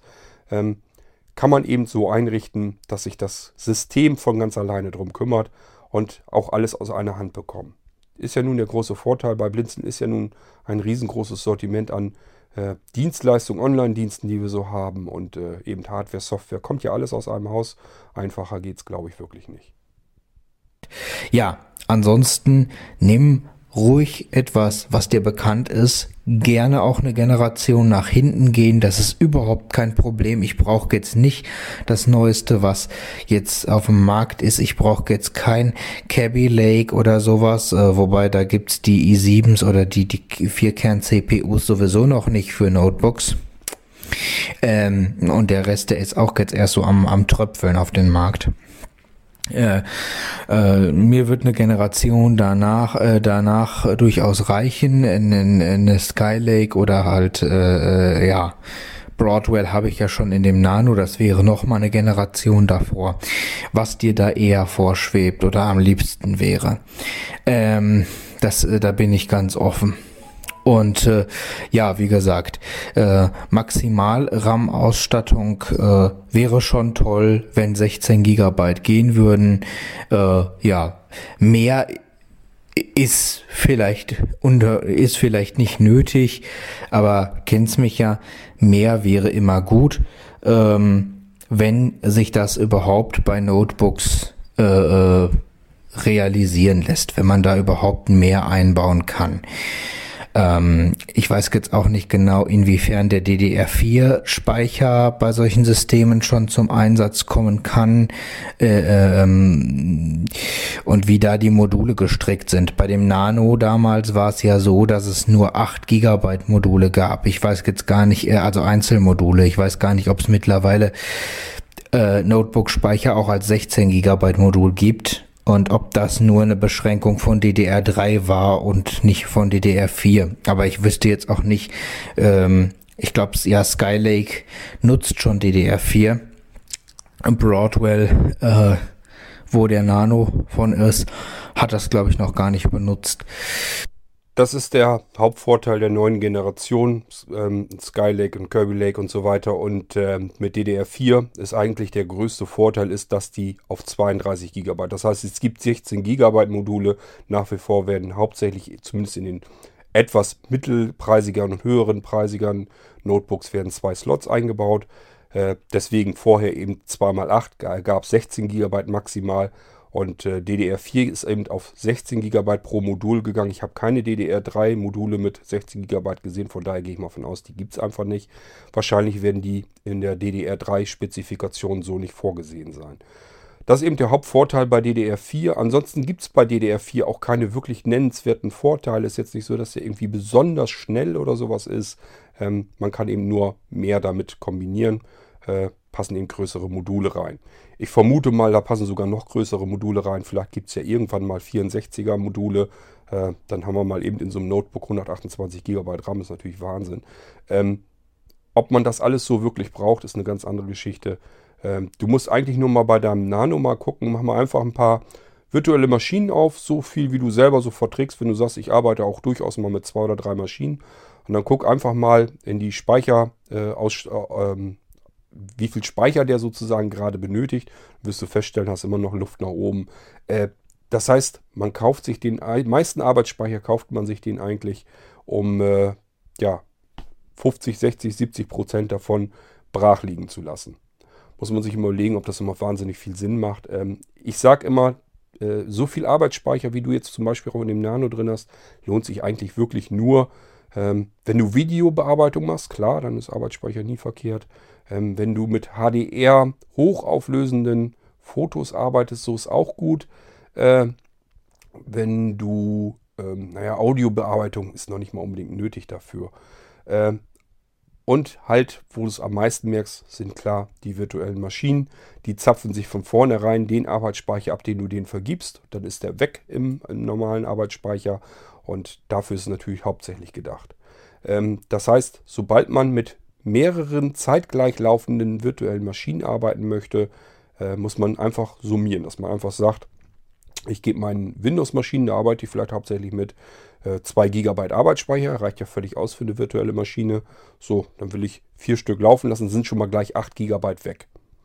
Äh, kann man sich ja selber dann einfach ausrechnen. Dann hat man aber ja immer noch 8 GB für das normale Hauptsystem und davon braucht man nur einen Bruchteil. Also es ist immer noch genug Speicher da. Und mit vier virtuellen Maschinen kann ich dir von vornherein sagen, dass das Problem nicht der Arbeitsspeicher, sondern dass das Problem dein Gehirn. Ähm, musst einfach mal vier plus das eine, hast du fünf verschiedene Computersysteme laufen. Ähm, und äh, wenn die nicht nur einfach so dahin vor sich hin laufen sollen, sondern die sollen auch noch alle was tun, dann musst du zwischen ihnen hin und her switchen äh, und die am Gang halten und überlegen, was du damit tun willst und so weiter. Dann wirst du nämlich ganz schnell merken, dass du richtiger äh, VM-DJ wirst und dann hast du nämlich ein Problem, dann musst du dich nämlich darauf konzentrieren können. Das ist schwieriger als das, was dein, dass du da ein Problem im Arbeitsspeicher haben wirst. Also von daher muss man sich immer überlegen, irgendwo macht dein Arbeitsspeicher dann irgendwann einfach keinen Sinn mehr. Jedenfalls bei der 0815 normalen Arbeit, die man so zu Hause damit erledigt. Ich weiß jetzt gar nicht, äh, ja gut, aber wenn du sagst, da ist nur Windows 10 äh, vorgesehen gewesen, erst äh, äh, bis man da diesen, diese Geschichte mit dem Loch gefunden hat bei dem Rechner von dem Alex, dann glaube ich, dass da, äh, na ich weiß gar nicht, war da ein Skylake drin? Oder war das auch noch Broadwell, also diese Geschichte mit, äh, wo auch mein Nano von ist, die Generation? Ich würde vermuten Skylake. Naja, auf jeden Fall ähm, wie gesagt, guck mal, ich weiß, dass es bei der Skylake-Geschichte äh, auch mittlerweile äh, äh, Vierkern-CPUs gibt, aber ich glaube, da hat Intel schon keine Treiber mehr bereitgestellt für Windows 7. Deswegen könnte es auch sein, dass das noch die Broadwell-Architektur ist, der Vorgänger. Ja, äh, das Niklas, denk immer dran, du hast es hier mit Blinzeln zu tun und nicht mit irgendeinem Händler. Ähm, das ist ein Skylake gewesen und äh, du hast recht, Intel hat nicht mehr für alle Komponenten Windows 7 Treiber. Äh, ich habe den Gerätemanager trotzdem bei Alexander sauber bekommen. Ähm, ich weiß mir da noch ein bisschen anders zu helfen. Ich äh, komme da noch anders dran. Ähm, du musst vorstellen, müsst ihr vorstellen, ähm, teilweise sind die Komponenten nicht direkt einfach nur von Intel, sondern von anderen kleineren Herstellern, die dann eingekauft werden. Und die bieten ja auch Treiber an, die Intel sich dann nimmt und für sich dann anpasst. Die muss man aber, nur damit sie funktionieren, nicht unbedingt benutzen. Das ist meistens mehr so ein Corporate äh, Identifier, das heißt, dass das Ganze nach Intel riecht und dann so aussieht und so weiter und so fort. Man muss eigentlich nur so ein bisschen wissen, äh, welcher Hersteller steckt denn da jetzt eigentlich wirklich dahinter und äh, wie komme ich da dran, dass ich den Treiber da eben sauber installiert bekomme und dann funktioniert das auch. Ähm, ich habe schon einen Computer gehabt, da habe ich nicht alle Komponenten zum Laufen bekommen. Da sind dann irgendwelche Sachen, die dann vielleicht, äh, wo der Gerätemanager sagt, hier hat er noch ein unbekanntes Gerät oder so. Das kann mal vorkommen bei den ganz neuen äh, Hardware-Architekturen. Ähm, ja, da kann ich dann natürlich nichts dran ändern. Da kann ich nicht, ich kann keinen Treiber selber herbeizaubern, das funktioniert so nicht. Ähm, aber äh, das ist dann in der Regel nichts Aufregendes, nichts Wichtiges und nichts, was dann irgendwie äh, die Funktion einschränkt oder so. Ähm, das kann zum Beispiel sein, dass da irgendein NFC-Funkmodul oder sowas drin ist. Ja, pff, braucht man das unbedingt im Notebook, ist dann die andere Frage. Äh, mag ja schön sein, wenn man es dann hat, aber äh, es ist ja auch meistens so, dass die Leute dann ein Multi-Boot-System haben wollen, heißt Windows 7 und Windows 10. Wenn sie dann irgendwie so ein Kram mit NFC dann noch haben wollen, dann starten sie eben äh, ein Windows 10 rein, benutzen das da. Dafür gibt es ja Treiber. Geht ja nur darum, man möchte ganz gerne irgendwie noch so Plan B haben, Windows 7, da möchte. Es gibt auch genug Leute nach wie vor, die möchten einfach mit Windows 7 auch nur arbeiten. Äh, die wollen halt nicht mit Windows 10 arbeiten. Und das ist eben dann die Möglichkeit, dass man sagt, ich habe einen neuen Computer, kann noch mit Windows 7 arbeiten, funktioniert noch. Ähm, würde man jetzt irgendwo herumgucken, äh, kriege ich irgendwo noch diesen Computer, einen neueren Computer mit Windows 7, wird man eben am Markt feststellen, ja, ne, kriege ich nicht, muss ich mich mal mit Windows 10 befassen, nützt ja alles nichts. Und dann kann ich eben sagen, äh, tja, wenn du woanders guckst und findest sie nicht und gibst dich mit Windows 10 zufrieden, dann ist das in Ordnung. Äh, für mich ist das nicht mein Ziel, wenn jemand sagt, ich möchte einen neuen Rechner haben, möchte aber Windows 7 drauf haben, dann ist das für mich eben auch das Ziel, dass ich auf diesem Computer Windows 7 drauf zum Laufen kriege. Bisher habe ich es immer noch so einigermaßen gut hinbekommen. Ich sage ja, äh, das Schlimmste, was passiert ist bisher, ist, dass der Gerätemanager nicht komplett sauber zu bekommen war, dass ich nicht für alles wirklich Treiber gefunden habe.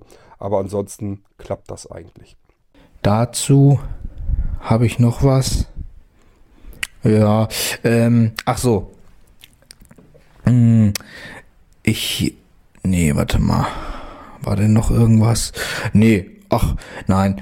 Äh, such mal, schau mal ich lasse mich einfach mal überraschen, was du mir so anbietest. Denk aber bitte daran, ich versteife mich jetzt nicht unbedingt auf einen i7. Wenn das jetzt was ist, wo du sagst, Mensch, äh, bin ich überhaupt nicht äh, zufrieden mit, überzeugt von oder so, aber ich muss es halt dem Niklas anbieten, weil es ein i7 ist, ähm, ist Quatsch. Also da ist mir deine Einschätzung und deine, äh, ähm, ja, deine äh, Qualitätsvorstellung äh, schon wichtiger. Absolut. Ja, dann erstmal bis dann. Ja, Niklas weiß ja, wie ich immer einkaufen gehe, auf, auf Entdeckung, auf Pirsch sozusagen. Äh, das mache ich immer so, als wenn ich das Gerät für mich kaufen wollte. Und äh, deswegen sehe ich da jetzt auch nicht so das Problem. Das heißt, das kommt, ich bin echt am überlegen, ich glaube, es kommt nie vor, doch einmal ist es vorgekommen. Es kommt ansonsten aber nie vor, dass ich jemanden ein Gerät heraussuche und ihm das anbiete, hinter dem ich nicht stehen kann, hinter, von dem ich nicht selber überzeugt bin, das ist es jetzt. Das ist das Gerät, was du für dich selbst in, jetzt in diesem Moment heute auch kaufen würdest. So gehe ich immer auf Pirsch für euch und so suche ich die Geräte raus. Äh, egal in welchem Preissegment, wenn jetzt jemand sagt, ich will einen normalen PC haben, habe 300 Euro, äh, ja klasse, was mache ich denn da jetzt? Dann gehe ich für 300 Euro auf die Pirsch. Dann suche ich ein Gerät raus, wo ich sagen kann, äh, das ist es jetzt. Das kann natürlich passieren, dass ich sage, oh Mensch, wenn ich jetzt 20 Euro mehr von dir bekäme, äh, dann könnte ich dir ein Gerät anbieten, da würde ich noch eher von überzeugt sein als von dem Gerät, wenn wir, als wenn wir unter 300 Euro sind. Das kann dann passieren, aber da lasse ich dem jeweiligen dann eben äh, die Möglichkeit, dass er sich selber entscheiden muss.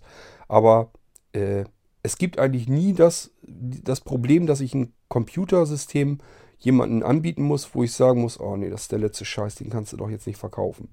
Äh, das habe ich eigentlich gar nicht. Das wäre auch noch schöner, denke ich mal. Ähm, ich muss ja irgendwie äh, da selber dahinter stehen können. Du weißt selber, hast es schon mehrfach angesprochen, wie viel Arbeit da drin steckt.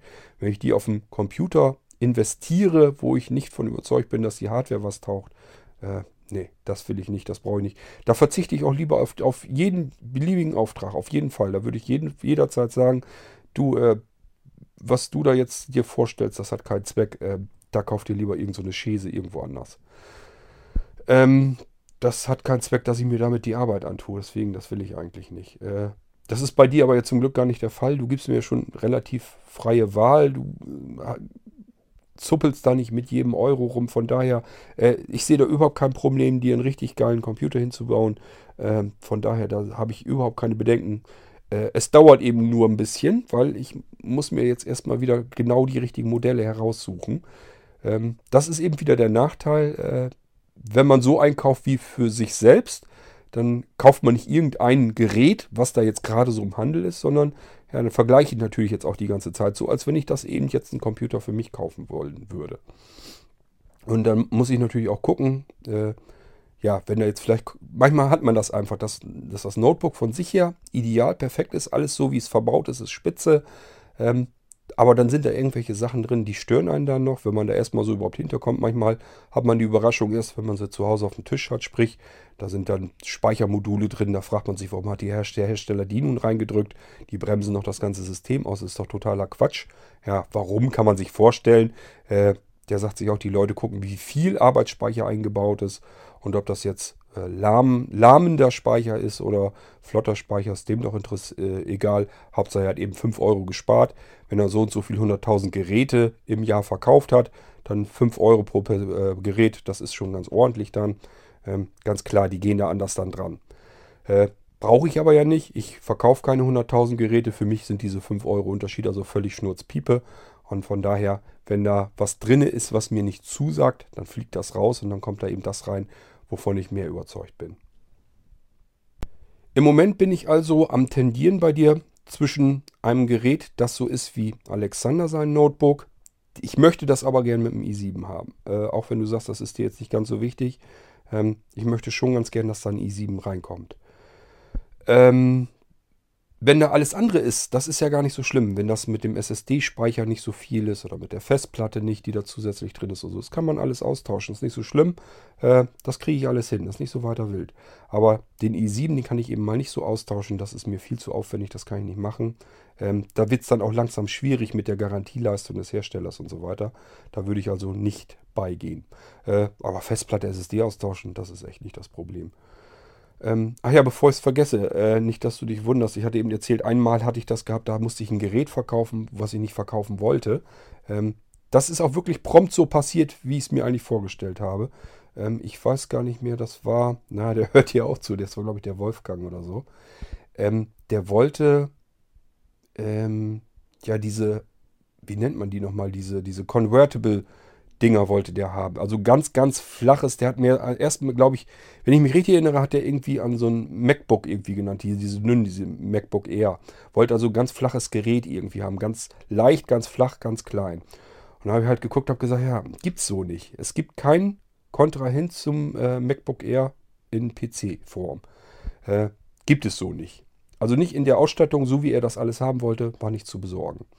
Ich sage, das Einzige, was eben gibt, sind jetzt, die ganzen Hersteller gehen jetzt auf diese Convertibles drauf. Das heißt, das sind diese Dinger, die kannst du in die Tastatur einhängen. Und dann sind das äh, eben in dem Moment so Notebooks. Soll man als Notebook benutzen, das ist eben eine Tastatur, Bildschirm und den eigentlichen Computer, den steckt man sozusagen in diese Tastatur rein. Dann ist das ein aufgeklapptes Notebook. Kann man auch zusammenklappen, hat auch äh, so Magnetscharnier und so. Aber es ist alles, hat mit dem Notebook eigentlich nicht viel zu tun. Vor allen Dingen, was immer sehr störend ist, sind die ganzen Anschlüsse da dran. Das sind nicht ganz viele. Muss man auch wieder gucken, ob man da irgendwie mit dem Docking und so weiter arbeitet. Ist also alles nicht so ganz schön. Das ist alles noch nicht das, was mich gestört hat an dem Ding. Was mich stört ist, da kannst du überhaupt nichts mehr dran machen. Egal, was an diesem Teil kaputt geht, das ist alles zusammengeklatscht, äh, zusammengeklebt, zusammengeschweißt. Da ist nirgendwo was, dass du irgendwie was öffnen kannst. Kannst mal den Speicher austauschen, kannst den Arbeitsspeicher erweitern. Der ist in der Regel fest aufgelötet. Da kannst du gar nicht großartig was dran machen. Ähm, den SSD-Speicher, äh, oft ist der auch noch aufgelötet oder selbst wenn du dran kommst, äh, ja, das brauchst du Fachwerkzeug, äh, also besonderes Werkzeug dafür und so weiter und so fort. Und selbst wenn ich das Werkzeug dann hätte, das ist so futzelig klein da drin. Das kannst du dir vorstellen, das ist einfach nur im Prinzip ein Tablet, also ein ganz hauchdünnes Tablet da kannst du nicht drin arbeiten. Das hat keinen Zweck, äh, das bringt nichts. Und deswegen wollte ich das Ding eigentlich nicht gerne verkaufen. Hatte ich ihm auch so gesagt, ich sage, das sind so Dinge, oh, die verkaufe ich überhaupt nicht gerne. Weil wenn da irgendwas mit ist, ich habe überhaupt keine Chance, dass ich irgendwie was machen kann, dass ich ihm dann helfen kann. Na naja, gut, ich habe aber gesagt, ja, notfalls müssen wir es so machen. Das ist zumindest das, was du dir vorgestellt hast. Das ist flach, das ist hauchdünn, das ist klein, das ist kompakt, hat eine lange Akkulaufdauer. Äh, ähm, das ist eben das, was du so gedacht hast notfalls muss ich dir das eben einrichten. So, dann hat er sich gesagt, ist in Ordnung, nützt ja nichts, muss ich eben das nehmen. Dann haben wir das eingekauft, habe ich ihm alles fertig gemacht, lief soweit, alles prima und so weiter. Und dann war das bei ihm, das hat gar nicht so wahnsinnig lang gedauert. Dann sagt er, du, das Ding lädt nicht. Ich sage, wie das lädt nicht? Kann doch nicht angehen. Le äh, hat doch hier auch geladen. Habe ich ja auch lang genug dran gearbeitet, von daher, es lädt hier ja auf und alles. Sagt, ja, kann machen, was er will. Wenn er den Ding äh, anklemmt, den Stöpsel vom Netzteil, lädt nicht auf das Ding. Ja, und dann äh, habe ich gesagt, das kann doch nicht angehen. Ist da denn irgendwas, dass man spezielle Software installieren muss oder irgendwie noch einen besonderen Treiber oder irgendwie was? Äh, hatte ich ihn gebeten, ob er eventuell mal eben einfach bei der Lenovo Hotline, das ist von Lenovo so ein Convertible gewesen, er da mal eben bitte anrufen möchte und mal eben fragen kann, ob das irgendeine Besonderheit ist. Und dann haben die ihm gleich gesagt, nee, muss wohl kaputt sein, schicken Sie mal ein. Und dann habe ich äh, zu ihm auch gesagt, ja, äh, kannst du zu mir schicken? Klar, schicke ich dann ein. Kann ich mich gern drum kümmern. Wenn ihr das über mich macht, dann musst du aber ja berechnen, äh, dann dauert das, bis, äh, bis das Ding mit der Post zu mir hergekommen ist. Von hier aus geht das weiter zum Großhandel, vom Großhandel zum Hersteller. Der Weg ist also viel länger und der hätte viel länger warten müssen. Ich sage, wenn du jetzt schon, ich glaube, der hatte sogar einen RMA-Schein direkt von Lenovo bekommen, konnte also das ganze Ding auf Garantie dann ganz normal dahin schicken. Äh, ist ja überall Herstellergarantie drauf, ist dann ja gar kein Problem. Und äh, dann hat er das Ding wieder zurückbekommen und äh, er war natürlich erst so ein bisschen gnatzig, habe ich äh, ihm auch erstmal darauf hingewiesen. Ich sage, du brauchst gar nicht knatzig zu sein, wenn das Gerät kaputt ist. Du hast jetzt keinen Schaden davon. Der, den Schaden, den habe ich, weil ich muss das ganze Ding hier wieder von vorne einrichten. Äh, ich bin der Gelackmeierte. Ich habe die ganze Arbeit da reingesteckt, mehrere Tage Arbeit reingesteckt. Die muss ich alle von vorne wieder da reinstopfen. Ähm, du kriegst das fertige Notebook, äh, Notebook dann, beziehungsweise dann eben dieses Convertible. Ähm, die Arbeit habe ich davon und die kann ich dir natürlich auch nicht in Rechnung stellen. Ist Garantie drauf, mache ich so auch nicht tun. Normalerweise ist es so, dass man das bezahlen müsste, weil äh, auf Software hat man keine Garantie. Das ist überall so, egal wo du irgendein Gerät kaufst, du hast nirgendwo Garantie auf die Software, die da drauf installiert ist, immer nur auf die Hardware.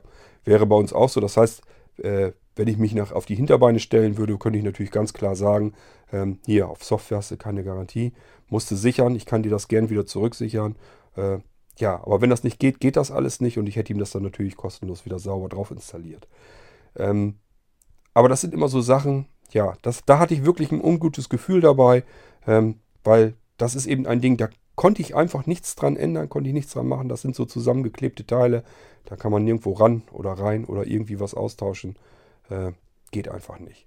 Und die sind eben auch meiner Meinung nach billig zusammengematscht, obwohl die relativ teuer sind. Es sind ja wirklich teure Dinger, aber äh, von der Produktion her ist das einfach alles billig gemacht, weil das alles auf eine Platine gedrückt ist und dann steckt das da fest drin und mehr kann man damit auch nicht machen. Äh, das sind meiner Meinung nach sind das Wegwerfprodukte, weil man kann eben nichts reparieren, man kann nichts austauschen. Ähm, da kann in dem Fall eben Lenovo noch ein bisschen was dran machen und dann ist gut.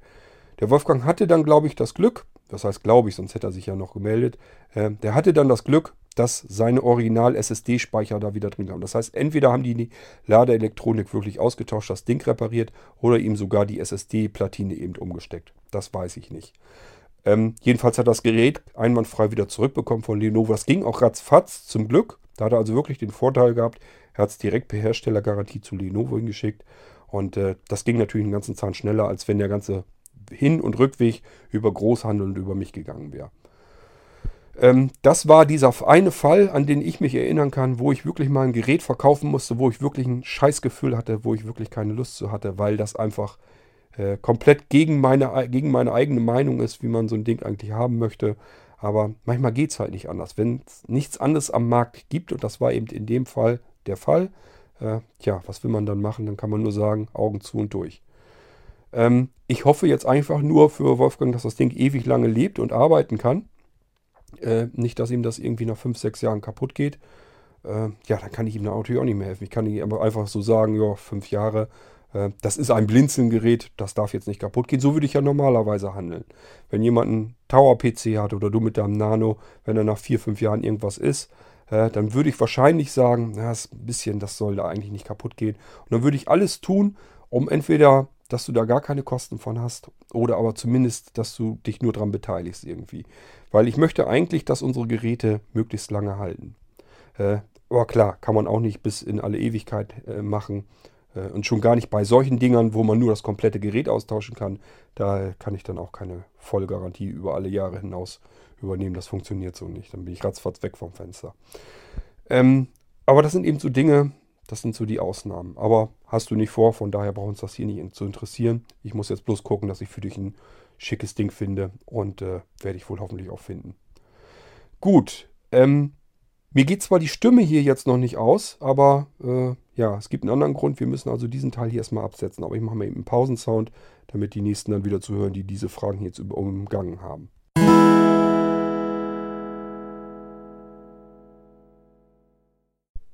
So, also ja, meine Stimme würde jetzt noch weitermachen können. Äh, ich bin zwar zwischendurch natürlich am Husten, so das kommt, bekommt ihr zum Glück alles gar nicht so mit, was ich hier am Krächzen und Husten bin.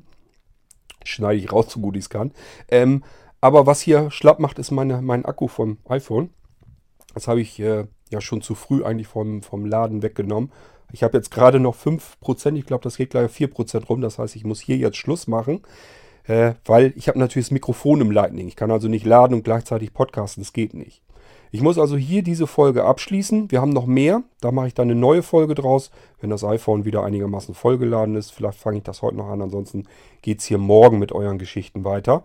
Ähm, das heißt, das soll für heute diese Folge erstmal gewesen sein mit euren Audiobeiträgen, mit Fragen. Ich habe noch deutlich mehr und dann machen wir eben noch eine Folge, wenn ich hier wieder vernünftig Saft auf dem iPhone habe.